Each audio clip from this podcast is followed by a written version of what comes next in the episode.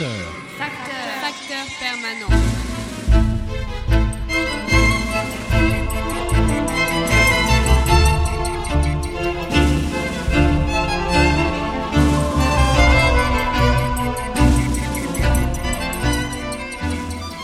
L'écho des codes, Boris Bernabé, bonjour. Bonjour, merci de nous rejoindre pour une nouvelle émission de l'écho des codes, au cours de laquelle nous souhaiterions, autant que possible, décoder un thème d'actualité à l'aide de cette histoire tout à fait particulière qu'est l'histoire juridique. À mes côtés aujourd'hui, Nicolas Varembourg, professeur à l'université Paris 1 Panthéon-Sorbonne, et Nicolas Laurent Bonne, professeur à l'université d'Auvergne. Nous nous efforcerons de traiter de la délicate question de la prostitution, dont le régime juridique a été récemment modifié par la loi du 13 avril 2016, qui s'inscrit dans une longue série de dispositions.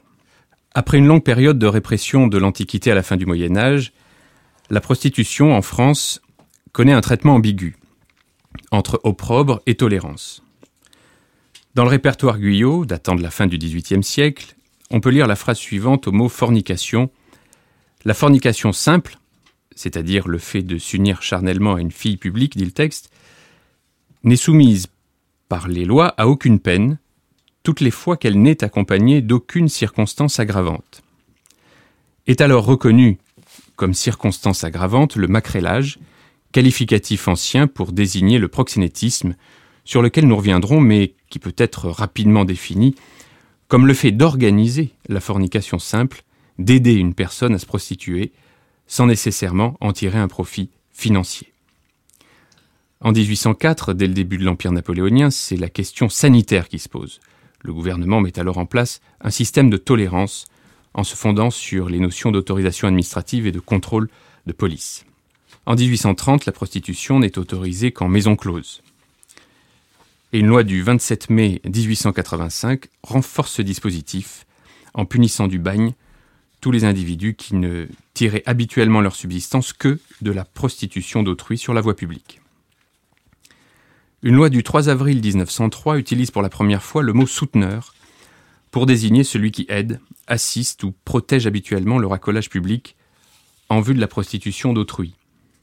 La loi du 13 avril 1946, dite loi Martrichard, consacre la fermeture des maisons de tolérance et crée le délit de proxénétisme. Elle fait aussi du racolage un délit. En 1949, l'ONU adopte la Convention internationale pour la répression de la traite des êtres humains et de l'exploitation de la prostitution d'autrui. En son article 6, elle interdit toute légalisation de la prostitution, interdiction qui demeure théorique dans la mesure où elle n'est pas sanctionnée en pratique. L'ordonnance du 23 décembre 1958 déclasse le délit de racolage, prévu par la loi de 46, pour en faire une contravention. De nos jours, le proxénétisme est toujours interdit. C'est l'article 225-5 et les articles suivants du Code pénal. Et jusqu'à la loi de 2016, seules les manifestations extérieures de la prostitution étaient prohibées, comme le racolage et l'exhibition sexuelle. Une loi du 18 mars 2003 relative à la sécurité intérieure étend la répression aux personnes qui recourent à la prostitution des personnes vulnérables et rétablit le délit de racolage qui avait été classé parmi les contraventions en 1958. En septembre 2014, Rosen Ischer, ancienne prostituée, entame en France une marche de 800 km pour demander l'abolition de la prostitution au moment même où les discussions qui conduiront à la loi de 2016 commencent. Entre mars et juin 2015, des prostituées se rassemblent et protestent contre la pénalisation du recours à la prostitution, proférant le slogan Notre corps nous appartient. La loi du 13 avril 2016 modifie le code pénal en abrogeant l'article 225-10-1 touchant au racolage et portant création d'une contravention de cinquième classe qui sanctionne le recours à la prostitution. Autrement dit, le client peut être désormais inquiété. L'esprit de la loi de 2016, nous y reviendrons, repose sur l'idée que les prostituées sont nécessairement des personnes en état de dépendance, financière ou narcotique, qu'il faut aider et accompagner dans un but d'insertion sociale et professionnelle. Selon la loi, les prostituées sont des victimes, La loi date d'ailleurs du 13 avril 2016, 70 ans exactement après la loi Marthe-Richard du 13 avril 1946. Alors, lorsqu'on aborde la prostitution sous l'angle historique, l'une des premières manifestations de la prostitution est ce qu'on appelle la prostitution sacrée. On en trouve des traces chez Hérodote et chez, et chez Strabon. Qu'est-ce que, qu'est-ce que nous pouvons tirer, au fond, de cette, idée de, prostitution sacrée? Est-ce que cela n'est pas un anachronisme, au fond? Je, crois que euh, ici notre civilisation romano-canonique connaît un, précédent, un précédent de taille dans, dans l'Ancien Testament, euh, par un rejet vraiment massif de, de la prostitution sacrée. On co connaît l'épisode, la grande réforme de, de Josias, euh, dont il est question notamment euh, au premier et deuxième livre des rois. Les, les, Juifs se sont laissés influencer par certaines pratiques culturelles des Cananéens, et on voit s'installer sur le temple une maison où se pratique un certain nombre d'activités que, de toute évidence, on peut juger contraires au sixième et au neuvième commandement. Euh, des dames euh, se livrent à la prostitution, selon certaines interprétations, peut-être aussi euh, des messieurs, et évidemment, le temple se trouve souillé par cette activité et euh, on voit naturellement euh, les, prophètes, je pense notamment euh, à euh, condamner ceux qui sacrifient avec des prostituées. Au fond, le, sacrifice offert à Dieu est, rendu nul. Ce sacrifice est souillé par par la présence près du temple d'une telle activité. Donc, on, il faut il faut chasser les, les prostituées du du mont du temple et on, voit là un, une influence sur laquelle je reviendrai d'ailleurs, une influence des, mœurs des païens euh, sur le judaïsme et euh, une volonté très ferme de la part des, des prophètes et des grands, grands réformateurs d'Israël de, de rompre avec cette pratique, avec cette pratique qui est contraire à la loi de Dieu et qui en contraire à la loi de Dieu, eh bien rend, euh, rend infect, rend, euh, euh, rend insupportable à Dieu euh, toute autre activité religieuse. Donc euh, on s'aperçoit aussi que euh, dans le, dans le judaïsme, les peines de mort sont souvent comminées contre des actes qui sont en rapport avec euh, avec une activité qui contredit qui contredit euh, l'activité culturelle et je pense notamment euh, à ce, passage du Lévitique euh, qui prévoit euh, la peine de mort et la peine de mort par le feu de la fille euh, de la fille du Lévite qui se livrerait euh, à la prostitution. Et le, cas est assez rare dans la loi puisque euh, on en trouve guère d'autres exemples que pour euh, pour les le, le bigame le bigame qui aurait épousé euh, la mère et la fille et qui euh, qui encourt aussi dans ce cas-là la peine du feu. Donc notre civilisation judéo-chrétienne est très marquée par par ce précédent et par ce ce rejet de, de la possibilité d'une d'une d'une prostitution sacrée même si le précédent romain est, est ici de taille m'a-t-il semblé alors, ce qu'Hérodote rapporte, c'est le précédent babylonien. On peut lire chez lui Les Babyloniens ont une loi bien honteuse. Toute femme née dans le pays est obligée, une fois dans sa vie, de se rendre au temple, alors le traducteur dit d'Aphrodite, pour s'y livrer à un étranger. Plusieurs d'entre elles, dédaignant de se voir confondues avec les autres à cause de l'orgueil que leur inspire leur richesse, se font porter devant le temple dans des chars couverts, dit-il. Là, elles se tiennent assises, ayant derrière elles un grand nombre de domestiques qui les ont accompagnées. Mais la plupart des autres s'asseyent dans la pièce de terre dépendante du temple d'Aphrodite avec une couronne de ficelle autour de la tête. Les unes arrivent, les autres se retirent. On voit en tous sens des allées séparées par des cordages tendus. Les étrangers se promènent dans ces allées et choisissent les femmes qui leur plaisent le plus. Quand une femme a pris place en ce lieu, elle ne peut retourner chez elle que quelque étranger ne lui ait jeté de l'argent sur les genoux. Et n'es-tu commerce avec elle hors du lieu sacré? Il faut que l'étranger, en lui jetant de l'argent, lui dise J'invoque la déesse Milita. Or, les Assyriens donnent à Aphrodite le nom de Milita. Quelque modique que soit la somme, Il n'éprouvera point de refus, la loi le défend. Car cet argent devient sacré. Elle suit le premier qui lui jette de l'argent, et il ne lui est pas permis de repousser personne. Enfin, quand elle s'est acquittée de ce qu'elle devait à la déesse en s'abandonnant à un étranger, elle retourne chez elle. Après cela, quelque somme qu'on lui donne, il n'est pas possible de la séduire. Celles qui ont en partage une taille élégante et de la beauté ne font pas un long séjour dans le temple, mais les laides y restent davantage parce qu'elles ne peuvent satisfaire à la loi. Il y en a même qui demeurent trois ou quatre ans, nous dit Hérodote.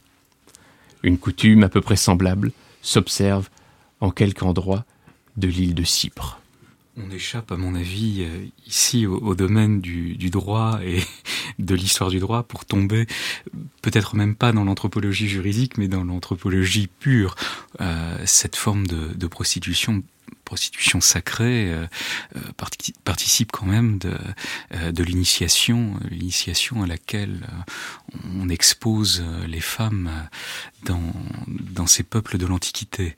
Mais on peut voir là quand même aussi un, rejet de la part des Grecs qui assument tout à fait l'existence d'une prostitution même d'une prostitution massive dans leur cité, mais qui n'admettent pas quand même que euh, n'importe quelle femme se livre à ce genre d'activité. On reconnaît bien là le, le, sens de la, de la mesure euh, des Grecs et le fait que euh, l'activité sexuelle est, extrêmement codifiée, encore que chez ces peuples qui admettent la, la prostitution sacrée, il y a une grande codification aussi de l'activité, mais les femmes sont un, l'objet, un objet particulier de, de l'attention de, leur, de leurs époux et, et surtout de leurs futurs époux. Il n'est pas question de, de, le livrer, de les livrer au premier venu, Alors au fond, ça, ce premier abord par la prostitution sacrée pose tout de suite, au fond, le problème de la définition de, la prostitution. Euh, Suétone, euh, dans la vie des, douze Césars, au, chapitre de Néron, euh, traite exactement, enfin en tout cas utilise le, le verbe prostituere pour dire prostituere pudicitiam suam, c'est-à-dire au fond euh, placer euh, devant, exposer aux, yeux, c'est l'idée d'exposer sa, pudicité ici, hein, c'est-à-dire d'en faire exhibition et probablement euh, commerce. Est-ce est-ce qu'on est là dans une correcte définition de la prostitution? Est-ce que la prostitution, c'est au fond seulement exposé aux yeux ou est-ce que c'est nécessairement en faire commerce Nicolas Laurent Bonne. Bah, en tout cas, ce que, ce que tend à démontrer euh, l'histoire de la prostitution et l'histoire juridique de la prostitution dans la longue durée, c'est l'incapacité euh, des juristes, ou en tout cas les difficultés qu'ils rencontrent à saisir euh, le, phénomène, le phénomène prostitutionnel.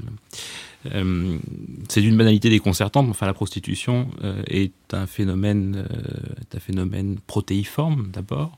C'est le plus vieux métier du monde. Oui, mais la longévité ne justifie rien ou n'apporte rien.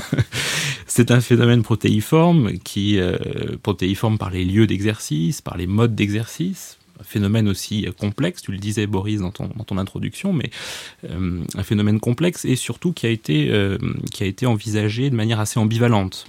Euh, par principe réprouvé, la prostitution n'en est pas moins admise euh, et regardée souvent comme euh, le moyen de contrôler les excès, les débordements d'une clientèle essentiellement, pour ne pas dire seulement, euh, masculine, composée de, de célibataires et, et, et, et d'hommes mariés.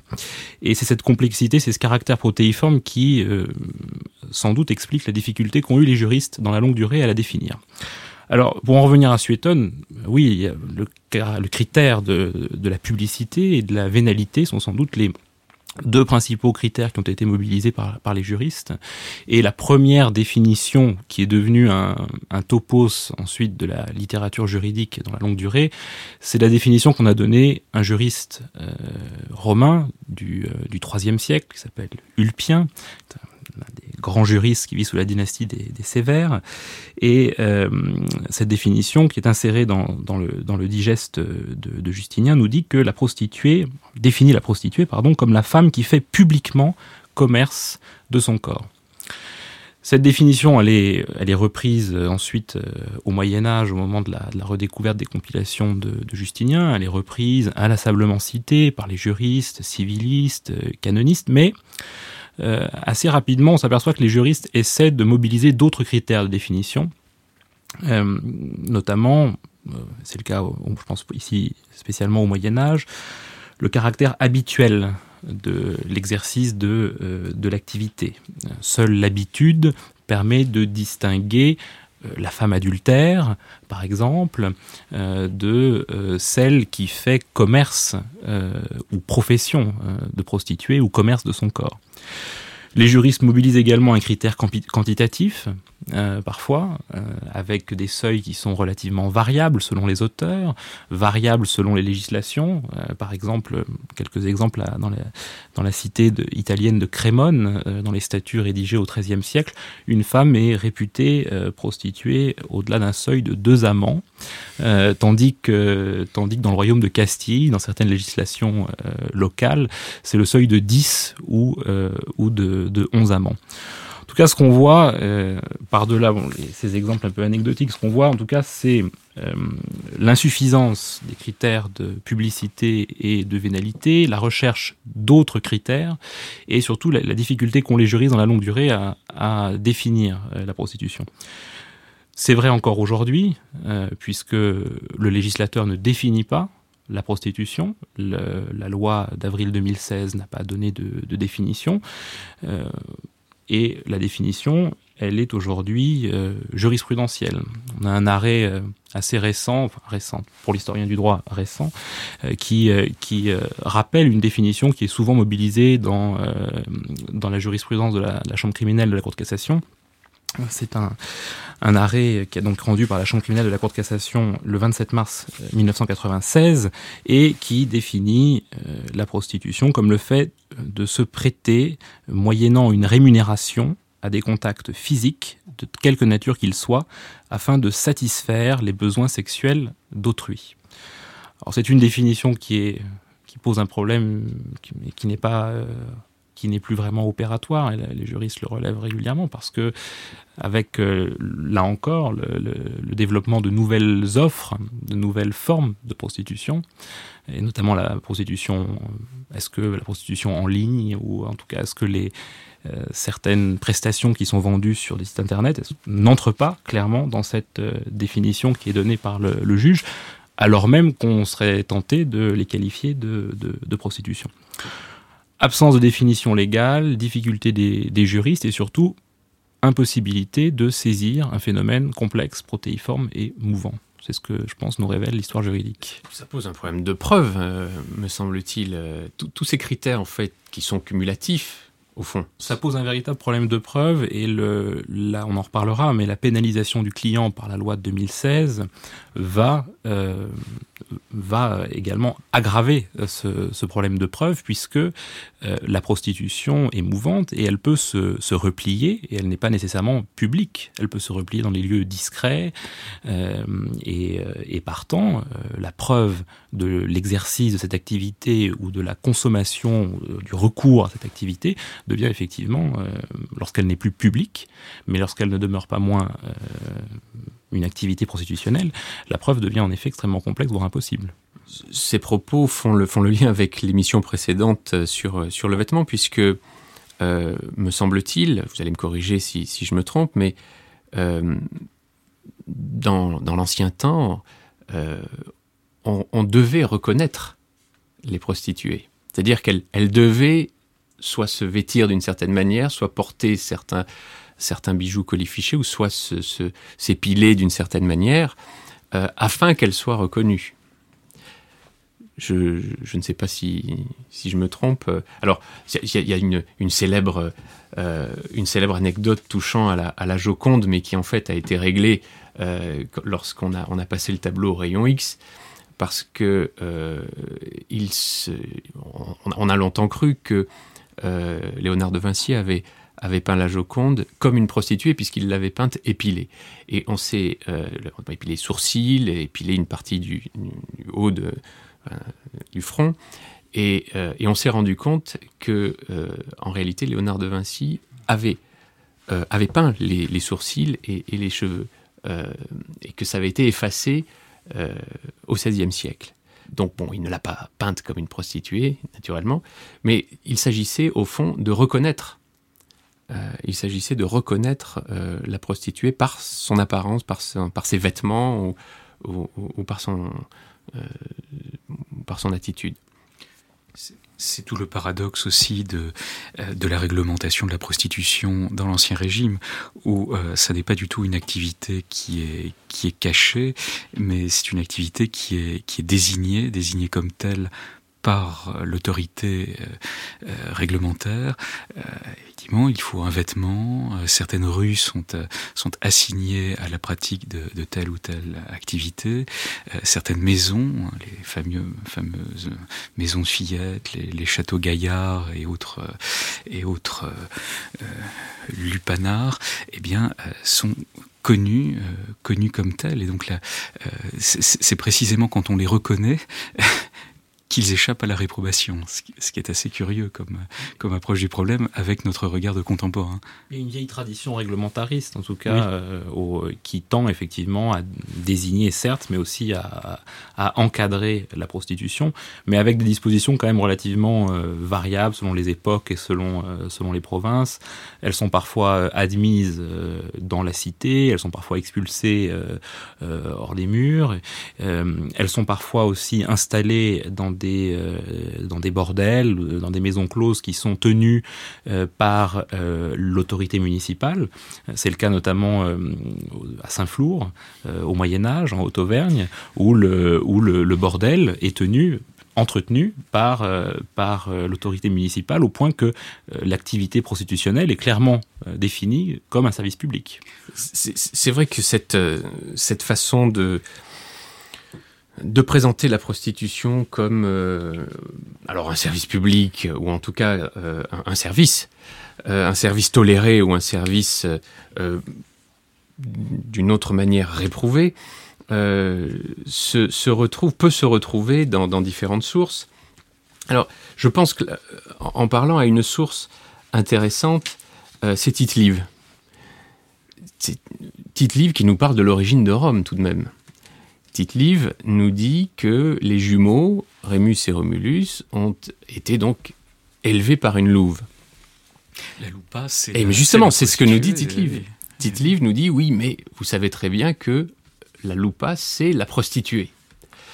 Ce qui fait qu'au fond, euh, la ville, avec un grand V, la ville essentielle, aurait été fondée euh, grâce aux bons soins euh, d'une prostituée. Ce qui, peut-être, dans notre, dans notre civilisation euh, judéo-chrétienne, mais aussi euh, romano-canonique, eh bien, ferait que, voilà, la prostitution, non pas est admise, mais parfois tolérée, parfois réprouvée sous certaines conditions, mais il y aurait peut-être là, je, je, pose la question, une, une façon euh, oui, d'accepter, en tout cas, euh, la prostitution. Je ne sais pas. Je pose la question.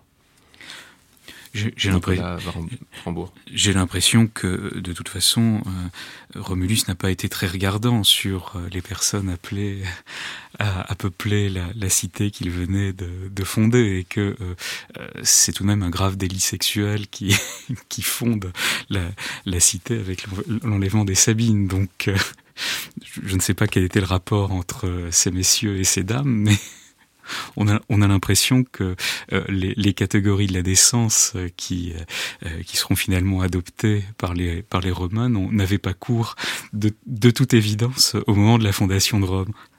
Ce que je veux dire, c'est qu'il y a dans, l'histoire, dans les textes bien connus au Moyen Âge et, sous l'Ancien Régime, des exemples qui nous présente des prostituées euh, que l'on ne saurait condamner. Alors, euh, la loupa de Tite-Live et, de, de, Rémus et Romulus, peut-être, mais aussi celle à qui on ne saurait jeter la première pierre on est là devant euh, devant un schéma qui est qui est assez assez étonnant parce que euh, dans, la tradition biblique, la prostituée n'est jamais entièrement mauvaise. La, prostitution est, une activité parfaitement répugnante. Hein. La putain est un, profond pourrissoir. Elle est un puits de détresse, dit le, livre des, Proverbes dans la, traduction de, de Chouraki. Pour autant, on, on, et, le, premier, l'Ancien Testament euh, en rajoute, hein, avec euh, la, la, de, Judas, euh, le, la, la, de Judas, donc la, la femme de R qui, euh, qui, se, qui se prostitue pour pouvoir, euh, pour pouvoir coucher avec son beau-père et lui susciter une, une descendance. Et on a là vraiment des, des comportements qui sont, qui sont regardés comme, euh, comme parfaitement répugnants, qui mêlent à la fois la, la prostitution à l'acte incestueux. Pour autant, parmi les, les personnages que que le judaïsme met, en avant. Il y a aussi euh, Rab, la prostituée de Jéricho, hein, qui, euh, accueille, euh, les, messagers, du prophète et qui donc se trouve sauvée par, cet acte de, de, générosité, par cet acte de sagesse. Et on retrouve la, la figure la figure de Rahab euh, plusieurs fois dans, le Nouveau Testament, hein, chez, Saint Paul, euh, chez, Saint Jacques. Elle est à la fois le, modèle de la foi et le modèle de la foi qui, qui produit des œuvres. Donc euh, tout n'est pas tout n'est pas mauvais dans le tout n'est pas mauvais dans la, la prostituée. Hein, son activité est, est indubitablement mauvaise, marquée par par une infraction à la morale commune. Pour autant, c'est son c'est son activité qui est qui est désignée euh, à la réprobation et elle euh, peut non, non seulement être accessible au salut, mais en plus être le, le moyen du salut. Enfin, le, euh, Christ parle, parle plusieurs fois de, la prostitution comme, un synonyme du, du péché. Pourtant, il, relève la, femme adultère. Et dans, la conception juive de l'adultère, il y a une, affinité très grande avec la prostitution. C'est une forme euh, raffinée, plus perverse encore de l'adultère. Donc on, a là une, très grande, ambiguïté. C'est vrai. Euh, le, droit canonique euh, a probablement été, euh, riche en, en définition, en apport sur, cette question.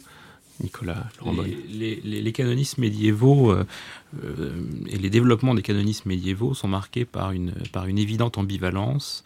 Euh, D'un côté, dans le sillage euh, et sur des fondements scripturaires, euh, reprenant essentiellement la tradition vétérotestamentaire dont parlait Nicolas tout à l'heure, les canonistes condamnent par principe une activité, euh, une activité pécamineuse.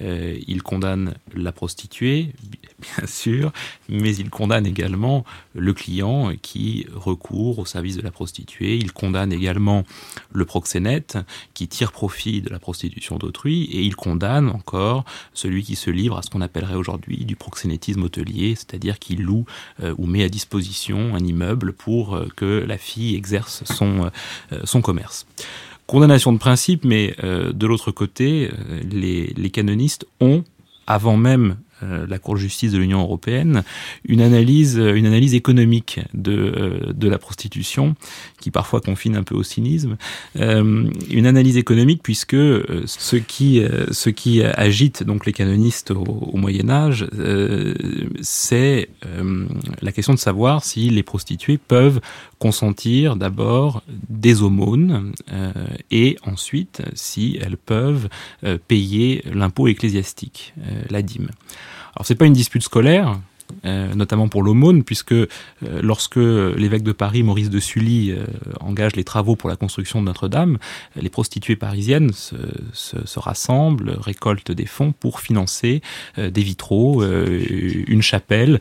Elles vont se présenter euh, à l'évêque en lui offrant une cassette, et l'évêque saisit les, théologiens de l'université parisienne pour obtenir une réponse, une réponse à ce cas de conscience qui devient plus qu'un cas de conscience, puisque euh, on, théologien et juriste apportent une, réponse juridique. Alors la réponse est, la suivante. Euh, si euh, la prostitution est un péché, si elle est condamnable, pour autant, la prostituée acquiert euh, les revenus de son activité. Les juristes considèrent, les juristes et les théologiens, mais je m'intéresse ici essentiellement aux juristes, considèrent que la propriété du revenu a été transférée à la prostituée. Alors, ça s'inscrit plus généralement dans un mouvement de, théologie du travail qui marque euh, la théologie et la canonistique médiévale, à une époque où on considère que tout travail, fut-il réprouvé, mérite salaire. Et le travail de la prostituée euh, mérite, mérite salaire. Elle doit donc payer l'impôt sur son revenu et elle peut euh, par ailleurs euh, consentir, euh, consentir des, des, aumônes en rémission de ses, de ses péchés. La situation n'a pas vraiment changé au fond, puisque aujourd'hui, me semble-t-il, une prostituée est soumise à, l'impôt sur le revenu. La situation n'a absolument pas changé et en réalité, les canonistes, les canonistes médiévaux ont donné les fondements théoriques à ce qu'on appelle aujourd'hui le, réalisme fiscal. Mmh. Le droit fiscal, la plupart des législations fiscales euh, occidentales ne euh, frappent pas euh, des abstractions juridiques, mais des réalités économiques. C'est la raison pour laquelle, en France, mais comme dans la plupart des, législations fiscales, les revenus de la prostituée, mais comme les revenus du proxénète et comme les revenus du reste sur un autre terrain du, du vendeur de drogue, du dealer, sont soumis à l'impôt sur le revenu au titre des bénéfices non commerciaux.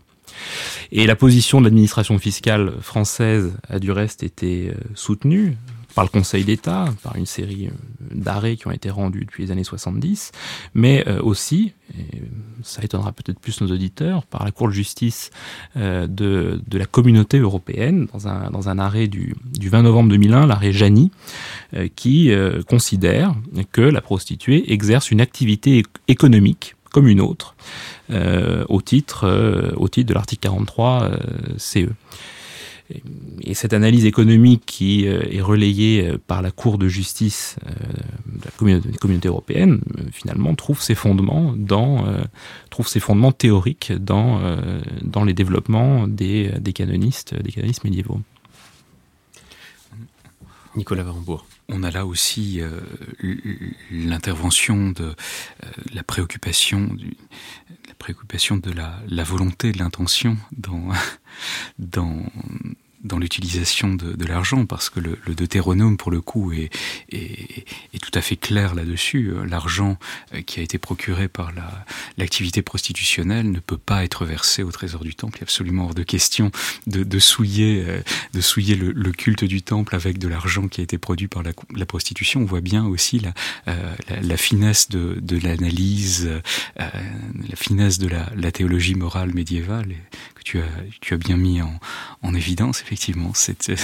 Et alors, l'intention est effectivement prise en compte par, par, par les juristes, puisque si le, le, mobile euh, de, de l'aumône euh, consenti à partir des revenus de la prostituée, c'est la rémission des péchés. Et si celle-ci s'engage par ailleurs à arrêter son activité, l'Église peut percevoir.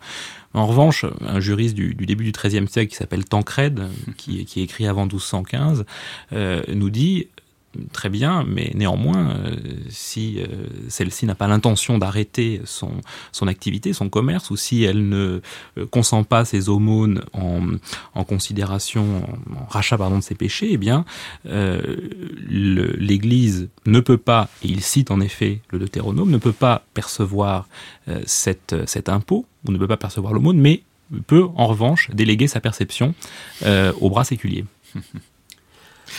D'autant que je crois que certaines rentes foncières assises sur des biens du clergé euh, euh, sont perçues sans, sans, aucune difficulté par, euh, par les chapitres, par les abbayes, euh, même si l'on sait bien que les immeubles en question sont utilisés comme maisons closes.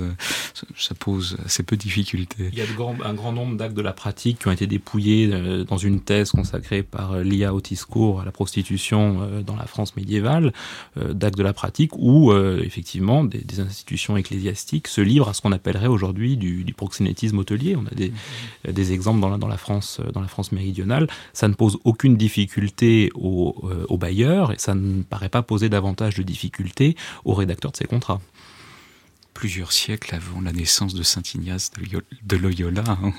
On en est très, très étonné. Au fond, réprobation morale, euh, oui, mais condamnation juridique, peu. On a un, exemple, un exemple à Toulouse que je voulais vous citer, qui, est, qui est tout à fait caractéristique. Par un usage singulier observé en la ville de Toulouse, nous dit, nous dit Jousse, on condamne les femmes qui font commerce de prostitution. Alors là, petite parenthèse, qui font commerce de prostitution, il faut comprendre que ce sont les femmes qui euh, mettent sur le trottoir d'autres femmes, hein, qui, font, voilà, qui font commerce de prostitution. Alors parce que dans le texte, on aurait pu comprendre que c'est la prostituée elle-même.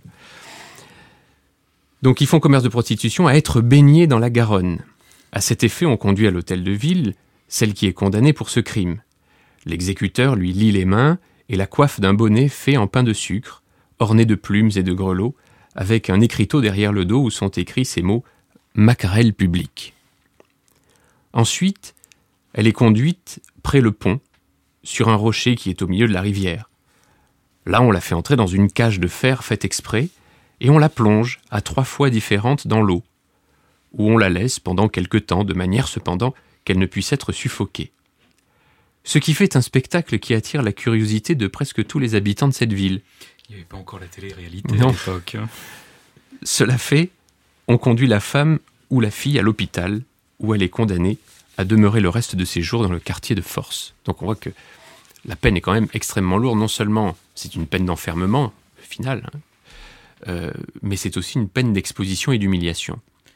Alors, sur ce, sur ce proxénétisme, Nicolas On voit tout de même que la, jurisprudence euh, méridionale est beaucoup plus laxiste que la jurisprudence du Nord, parce que j'ai souvenir, il est vrai, euh, euh, près de trois siècles avant, souvenir de, décisions du Châtelet de Paris qui, qui condamnait les maquerelles à, être enterrées vives et, les maquereaux parfois à être brûlés qui, ce qui d'ailleurs fait, référence vraisemblablement aux peines que, prévoyait et l'Ancien Testament et certaines constitutions impériales, donc qui liaient euh, la commission euh, de, certaines formes de, prostitution au, à, la peine, à la peine du feu qu'on peut difficilement infliger aux femmes, et donc on se contente de les, enterrer vives, ce qui est une peine plus, plus humaine peut-être.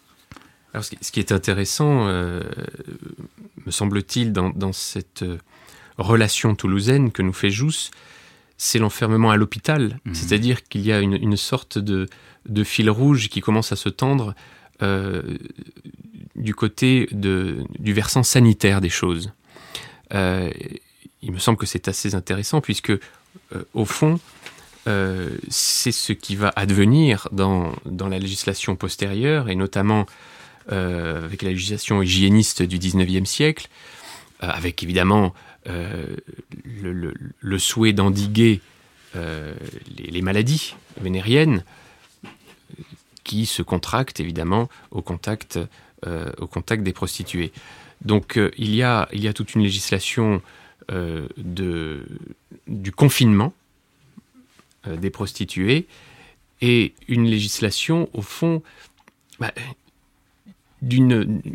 qui, concerne euh, la validation d'une sorte de proxénétisme hôtelier à travers, à travers l'autorisation des, bordels, me semble-t-il.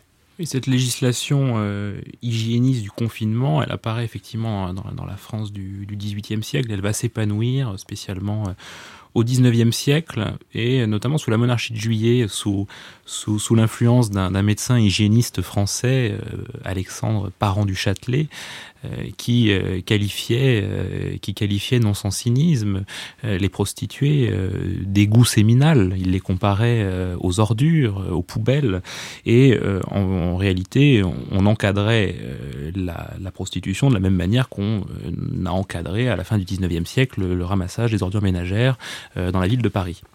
Donc les prostituées étaient effectivement placées sous le pouvoir de police du, préfet, elles étaient obligées de s'inscrire sur des, sur des registres et elles étaient invitées à exercer leur activité dans, euh, dans des lieux définis, dans des quartiers déterminés, et euh, confinés euh, en effet dans, dans, dans, des maisons closes. C'est le modèle réglementariste, comme ça qu'on a coutume de l'appeler, c'est le modèle réglementariste qui, souvent qualifié de modèle français, qui va en effet demeurer jusqu'à la fameuse loi 1900, de 1946. ce, qui me, me, fait penser à ce dont je, parlais en introduction, à ce mouvement des, des prostituées qui, qui proférait le slogan Notre corps nous appartient. Parce qu'au fond, ces prostituées au, XIXe siècle, confinées qu'elles étaient, menacées d'enfermement quelques, quelques siècles auparavant, euh, eh bien, n'étaient plus euh, maîtresses de leur, corps. Nicolas Barambourg. Oui, alors c'est assez intéressant de, de, de voir comment euh, au XVIIIe, XIXe siècle et même à la fin du XVIIe siècle, la, la, prostituée passe sous la, la puissance, sous la, la, puissance publique, euh, dans, avec une, une portée hygiéniste. Il faudrait d'ailleurs relire euh, ce que disent euh, les philosophes des Lumières euh, sur la prostitution, leur, leur vision parfois un peu excessivement libérale euh, des, des, mœurs les conduisent euh, à dire des choses assez, assez déplaisantes euh, sur les viols et euh, sur les, les, femmes violées.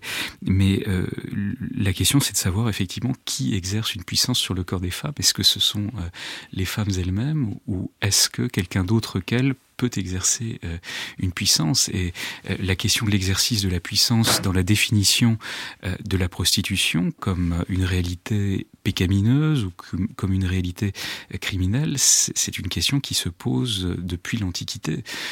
Il, ne pose de problème ni de, morale ni, ni de droit euh, aux hommes de l'Antiquité de voir euh, euh s'exercer la puissance sexuelle du euh, sur l'espèce femelle, comme aurait dit Voltaire, sur les femmes. ce qui leur pose un, tout autre problème, en revanche, c'est la, c'est la prostitution masculine, parce que là, on n'est plus dans un rapport de, de, dominant sur un, une dominée, mais un rapport de deux êtres qui sont des, des êtres égaux. Et euh, c'est vraiment la prostitution masculine, en tant qu'elle impose la puissance d'un homme sur un autre homme, qui est considérée comme violemment immorale et qui, le cas échéant, euh, se, euh, entraîne des, peines extrêmement graves. Enfin, euh, le, prostitué euh, euh, est déchu de sa, de sa, de ses droits de citoyen. on le soumet même, le cas échéant, à une action pénale, à une graffée qui, est, euh, peut le conduire à, supporter la peine de mort s'il résiste euh, à, sa, sa déchéance de, de la nature, de sa, qualité de citoyen. Donc on a, on a ici euh, mis en évidence la question du, rapport, du rapport de, euh, puissance. Au fond, la, prostitu la prostitution sur les femmes est admise parce que euh, l'exercice de la puissance du mal sur, le, sur sur les, sur les femmes est admise. C'est vraiment quand cette, cette puissance n'est pas supportable que la prostitution devient insupportable. Et on le voit bien d'ailleurs dans, les, dans les, premières constitutions impériales qui, qui punissent très, très gravement la, la prostitution. Ce sont les prostituées et S qui, qui supportent les, les, les, peines, les, peines, les peines les plus rigoureuses on supporte mal, évidemment, pour des raisons morales, la prostitution féminine, mais euh, légalement, c'est la prostitution masculine qui pose, qui pose un problème. Et j'ai l'impression que, au fond, l'égalitarisme qui, saisit la société déplace un peu ce, cette question-là. Ce qui est en cause ici, c'est la puissance que le mâle se reconnaît euh, sur la femme, qui est stigmatisée, pour utiliser euh, là aussi en, encore une fois un mot valise, qui est stigmatisée au travers de, la loi de, de 2016. Il n'est plus supportable euh, que l'homme exerce, ne serait-ce que symboliquement, une puissance sur les femmes. C'est au fond je pense, l'une des expressions de l'esprit de, la loi de 2016 qui arrive à, la fin d'un processus de protection des victimes, en fait, de protection d'abord des personnes vulnérables comme les, mineurs, et qui considère effectivement les, prostituées comme des, victimes. Euh, bien, j'aurais vraiment aimé continuer cette, cette discussion sur l'actualité de cette loi de 2016, notamment ce qu'elle euh, elle crée, euh, par exemple, et j'aurais aimé vous entendre là-dessus, mais nous n'avons plus le temps, elle crée une compétence extraterritoriale du juge. Mais euh, nous sommes maintenant arrivés au moment de notre bloc-notes qui sera l'occasion de présenter un, ouvrage, une manifestation scientifique, passée ou à venir, ou le spectacle de notre choix, et d'en expliquer les raisons. Qui veut commencer? Nicolas Laurent Bonne oui, je vais vous présenter un, livre qui, euh, qui vient de paraître euh, aux éditions LGDJ dans une, nouvelle collection, euh, une collection exégèse. Un livre qui a été écrit par, par Jean-Louis Alperin et qui est consacré à l'affaire Benetton peut-être présenter très rapidement pour ceux qui nous entendent l'auteur. Jean-Louis Alperin est professeur d'histoire du droit à l'école normale supérieure. Il est l'auteur d'un grand nombre de, contributions, d'articles et d'ouvrages sur le droit comparé, euh, l'histoire du droit et, euh, et, la théorie du droit.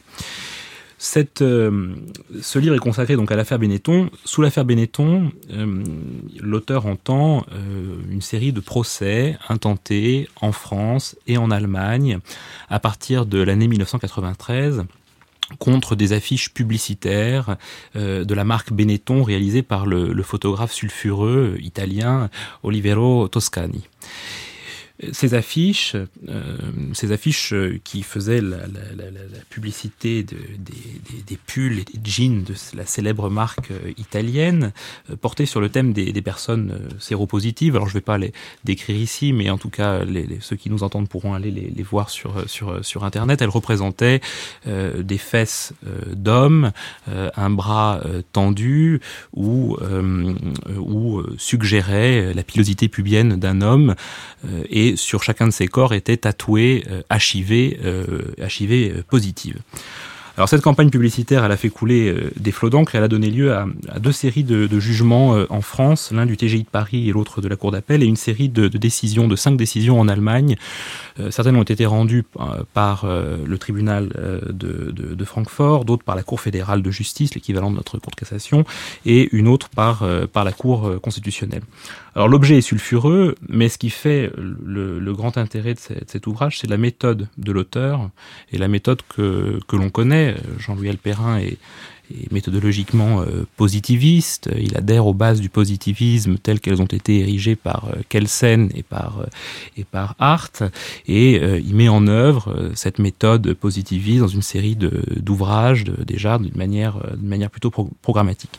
Et il revendique dès l'introduction une certaine neutralité. Il ne s'agit pas de dire qui avait raison, de dire ce qui relevait du droit ou euh, ce qui ne relevait pas du droit dans les arguments qui ont été euh, mobilisés. C'est une étude comparative de l'argumentation juridique. C'est ce qui fait le lien avec l'ouvrage que j'ai présenté la semaine dernière. Autrement dit, comment ces affiches ont-elles pu donner lieu à des arguments différents des deux côtés, euh, des deux côtés euh, du Rhin? Alors je ne ferai pas de, ferai pas de résumé de, cet ouvrage et ceux qui seront intéressés iront le, lire. Mais euh, ce qui est très intéressant parmi les choses qu'on peut qu'on peut relever, c'est qu'en France, les actions ont été intentées au civil par par des malades du SIDA Benetton a du reste été condamné à, des, à dommages-intérêts, alors qu'en Allemagne, les actions ont été intentées par la centrale de lutte contre la concurrence déloyale euh, et euh, qui, euh, qui a obtenu gain de cause devant les juridictions civiles avant que la Cour constitutionnelle n'annule ses décisions jugées incompatibles avec la liberté d'expression.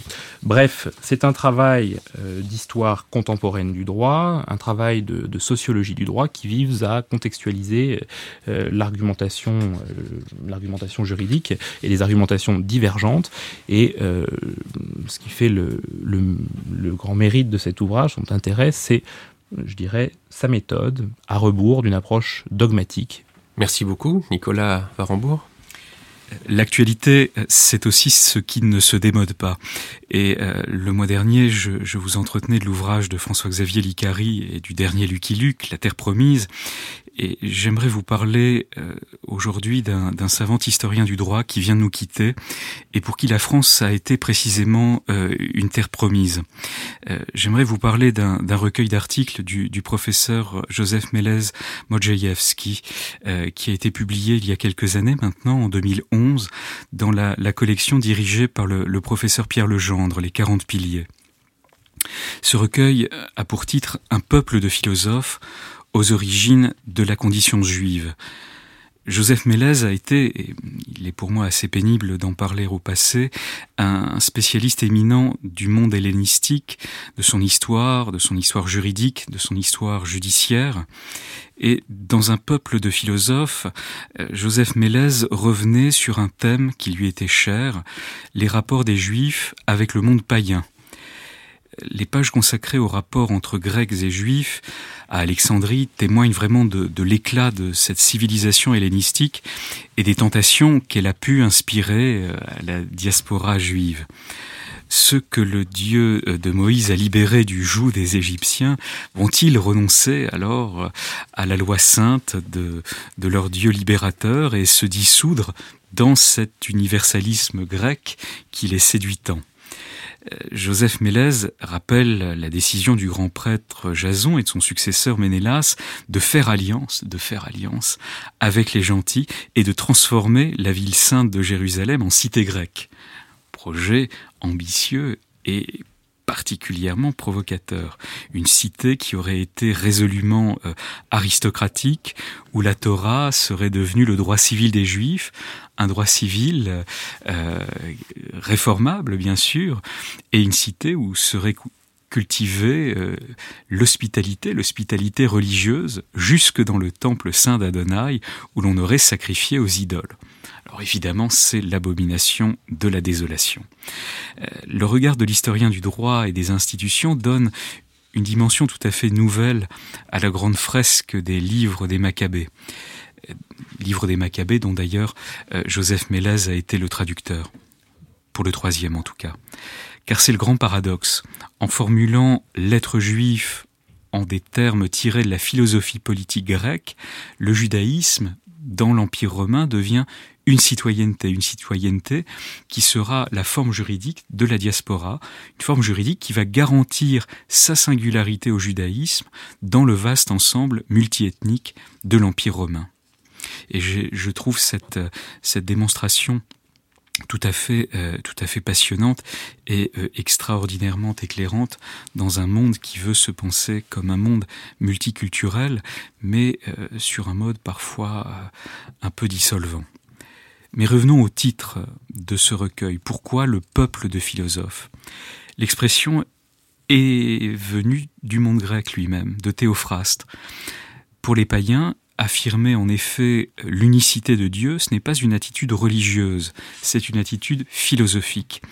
Théophraste décrit les habitants de la Judée comme passant leur journée à s'entretenir de l'être suprême et à passer leur nuit euh, à contempler les étoiles. Alors je ne sais pas s'il avait un, contact très direct avec les juifs de son époque, euh, la, description est pour le moins savoureuse. Mais justement, selon Aristote, c'est en scrutant les astres que euh, Xénophane de Colophon avait eu le premier l'intuition du monothéisme. Des juifs et des païens, Joseph Mélez nous donne, nous donnait, nous à voir des, rapports d'une extraordinaire complexité, conformisme dissolvant, rejet sans recours, ou bien admiration mêlée de crainte. Bonne lecture. Merci. Quant à moi, je, voudrais signaler aujourd'hui la, la, publication récente, datée du 17 janvier 2017 par, par l'éditeur, aux éditions Panthéon Assas, dans la collection introuvable d'un recueil d'articles de Jean-Marie Carbas, que les historiens du droit connaissent bien. Jean-Marie Carbas, désormais professeur émérite de l'université, a été professeur aux universités de Rouen, de Paris V, de Paris II, puis de Montpellier. Du nombre considérable de travaux publiés par Jean-Marie Carbas, le choix a été fait par l'auteur lui-même d'en sélectionner 29 pour cet ouvrage qui est un, un hommage à sa carrière. Essentiellement, ces articles, publiés entre 1975 et 2014, exposent une histoire du droit pénal et de l'ordre judiciaire qui nous est familière, notamment grâce au, manuel du même auteur, Histoire du droit pénal et de la justice criminelle, qui vient lui aussi de connaître une réédition aux presses universitaires de France avec la collaboration de Pascal Vielfort. On pourra lire ou relire des textes fondamentaux pour la pensée juridique contemporaine désormais réunis dans ce recueil touchant à l'évolution des différentes catégories d'infractions et de peines, à la fluctuation de l'intensité de la répression dans l'histoire, aux liens évidents mais complexes entre morale, droit et cohésion sociale, à la place de la loi et de la coutume dans un ordre pénal étatique en pleine élaboration, ou aux représentations mentales et sociales que nous nous faisons de la peine de mort ou de la torture. La liste n'est pas exhaustive. Mais au-delà du dévoilement d'une pensée particulièrement riche et exigeante, à partir d'une documentation maîtrisée, l'ouvrage suscite deux réflexions que je voudrais souligner ici. Elles tiennent toutes deux à la place et au rôle de l'histoire du droit dans notre société contemporaine. La première idée que je voudrais exposer, à partir de, cet ouvrage, est relative à la force de l'histoire du droit qui nous aiguillonne sans cesse, qui, euh, lorsqu'elle est bien faite, nous oblige à nous remettre en question, à revoir nos standards pour ne, pas dire nos idées reçues. Les écrits de Jean-Marie Carbas nous y poussent, et c'est tant mieux, sur des sujets parfois sensibles, parfois techniques, et trop rapidement réglés. Par exemple, sur ce qu'on a coutume d'appeler l'arbitraire des juges, au Moyen Âge ou sous l'Ancien Régime, sur la coutume, sur la torture, sur les transactions pénales. Impossible ici d'entrer dans, le détail des développements, naturellement, mais disons seulement que la vision particulière du juriste sur les sources historiques offre un, décalage salutaire qui vient rafraîchir ou balayer, selon, selon les cas, les visions souvent anachroniques qui nous sont trop souvent présentées aujourd'hui. La deuxième idée que la publication de cet ouvrage m'invite à développer est relative à l'idée même que l'historien du droit nourrit de sa discipline et donc, au-delà, une vision de l'université. Par exemple, l'auteur s'excuse d'avoir eu, dans sa préface, à compléter certains renvois notés dans ses articles. Je cite Ces renvois sont relativement nombreux dès lors qu'une démarche de recherche est un processus continu. C'est bien là le point crucial. La recherche universitaire se nourrissant de l'enseignement et l'enseignement se nourrissant de la recherche, l'approche universitaire ne saurait être dogmatique, mais en perpétuel mouvement. Un processus continu qui force à la modestie, ce que Jean-Marie Carbas souligne encore. D'une étape à l'autre, dit-il, les perspectives changent, des hypothèses se confirment, d'autres sont démenties. Dubitans prodeo, j'avance en doutant. Le doute est constant et salutaire, ce qui me fait penser à une réflexion que nos collègues positivistes nous font systématiquement. Au fond, votre travail est simple, l'histoire ne change pas, ce n'est pas du droit fiscal qui change tous les jours au gré de la loi, des règlements et de la jurisprudence. J'ai encore entendu, pas plus tard qu'il y a une quinzaine de jours, cette réflexion. La réflexion donc est si fréquente qu'on ne prend même plus la peine de répondre. Mais à la vérité, l'histoire, je crois, est un objet en constante évolution car elle est le miroir de la civilisation qui l'a fait, cette histoire. Pour preuve, un autre ouvrage récent, moins récent, intitulé L'histoire du droit en France, nouvelles tendances, nouveaux territoires, publié par Jacques Rinen et Bernard, et Bernard Dalteroche aux éditions Classiques Garnier en 2014, où l'on découvrira, je crois, que l'histoire du droit est en soi une jurisprudence. Merci. Vous retrouverez toutes les références évoquées aujourd'hui sur notre site internet radio.amicus-curier.net à la page de notre émission L'écho des codes, une émission proposée par Boris Bernabé avec le concours indispensable de Nicolas Varembourg et de Nicolas Laurent Bonne, où j'espère la prochaine fois retrouver notre collègue et ami Emmanuel Chevreau, préparée avec l'aide inestimable de Floriane Masséna, Sophia Niaya Shérif et Benoît Habert, coordonné par Léa de Lyon, avec à la technique Arnaud Dumanois. N'oubliez pas de vous abonner à cette émission pour ne manquer aucun épisode. Vous pouvez aussi nous suivre sur les réseaux sociaux. Nous nous retrouverons le mois prochain pour un nouvel épisode de l'écho des codes sur le thème de la déontologie.